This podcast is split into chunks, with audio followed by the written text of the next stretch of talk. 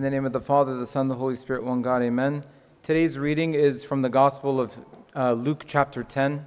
And the context here is that the disciples, they just returned from their um, evangelism mission. They opened up to Jesus regarding their experiences. And Jesus glorifies the Father because of his joy in seeing the disciples coming to know the mysteries of God. And so, why does he rejoice? It's because the disciples subjected themselves to the mystery of God.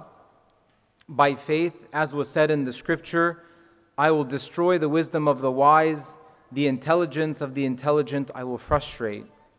So Jesus then says in today's gospel, what we now pray as the litany of the gospel many prophets and righteous men have desired to see what you see and have not seen it, and so forth.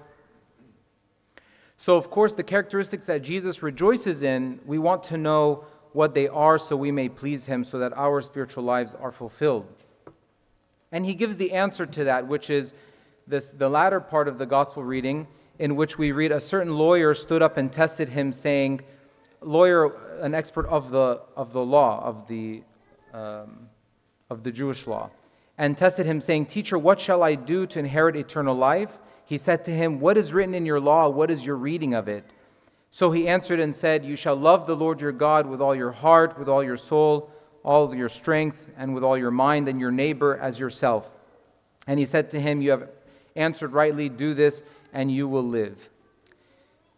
And so, as we know, in multiple parts of the Gospels, there is this question or what are the greatest of all of the commandments, right? We like to be concise, okay? Because uh, God gave his people 613 laws okay? So he gives us two, okay? But there's a lot to unpack in these two commandments, which encompass all of the commandments. And on a side, on a side note, we can look at the laws and the commandments in three categories civil laws, how the community should deal with, with each other under certain circumstances.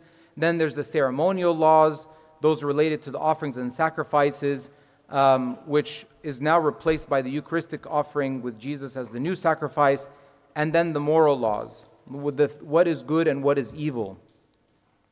So, since God is the same yesterday, today, and forever, then the moral laws don't change, and those commandments remain. But of course, the ceremonial laws, again, replaced with Christ after his suffering, and then the civil laws don't apply because we're not an Israelite state.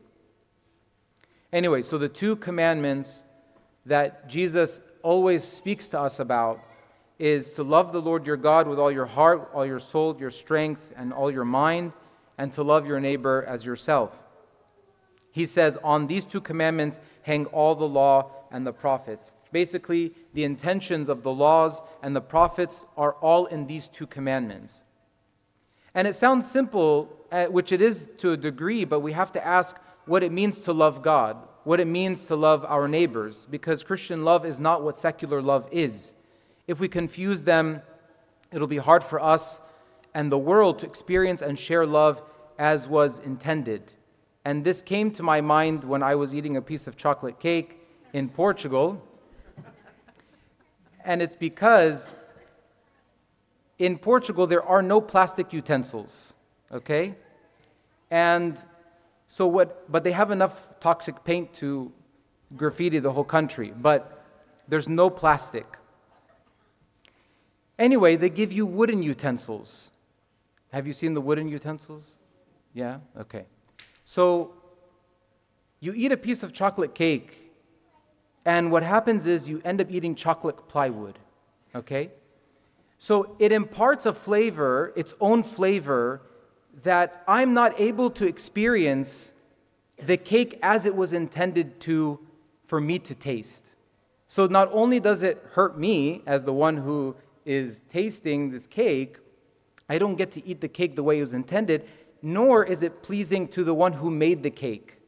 Because the one who made the cake made it specifically to taste the cake and not the plywood. And so it's important for us to be plastic and not wood, okay? Mm-hmm. And so God gave us not just what is love, but how to love. Because love is not words, but love is action. Love is doing. And the lack of love is, is to not do. In the first epistle of St. John, my little children, let us not love in word or in tongue, but in deed and in truth. So, love deals with doing and revealing truth. It's an action, it's a choice. Love is doing, love is bringing out truth. So, where does God give this to us? And it may sound elementary in the beginning, but it is in the Ten Commandments. This is the code for our spiritual lives. And many of us maybe probably forgot the Ten Commandments. Um, and we think about how we learned them in elementary, but I'll reflect in a bit on how the simple things are the life giving ones. But let's first put the commandments into context. The Ten Commandments are so distinct because it was said about the commandments that these not simply that these were the words of God, but that the tablets were written by the finger of God. There was something unique about the commandments. Now, as we reflect on them, there are two words that frequently are used around the commandments. When God gives his commandments, there are two words that are used so frequently holy and careful. Holy and careful. Holy means to be separated for God to be separated from sin and to be separated for God. Sometimes, even the introduction to the Pauline epistle is that Paul, who is separated for the gospel of God. Every single one of us is separated for something. But in the commandments, there's also the separation from something and to God. And of course, careful is to emphasize the seriousness of the commandments. Even we read in one, in one of the readings today about how if I, if I break one of the laws, I have broken all of the laws. It's sort of a very scary thought. But that's why God constantly uses the word careful. Be careful.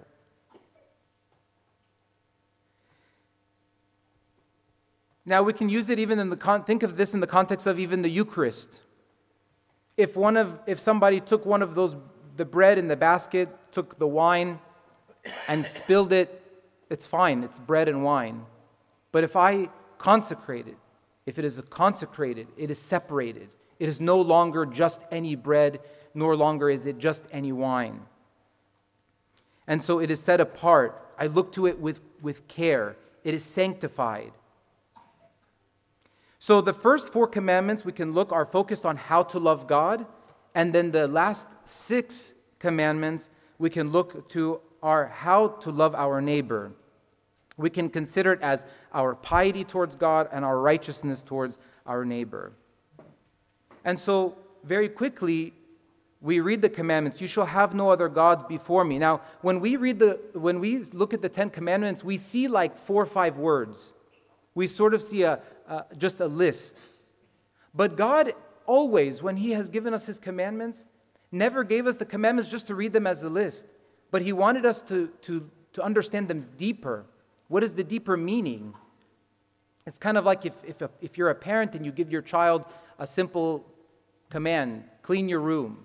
It's more than just cleaning your room, it's respecting your room, it's respecting your space, it's respecting, it's respecting your home.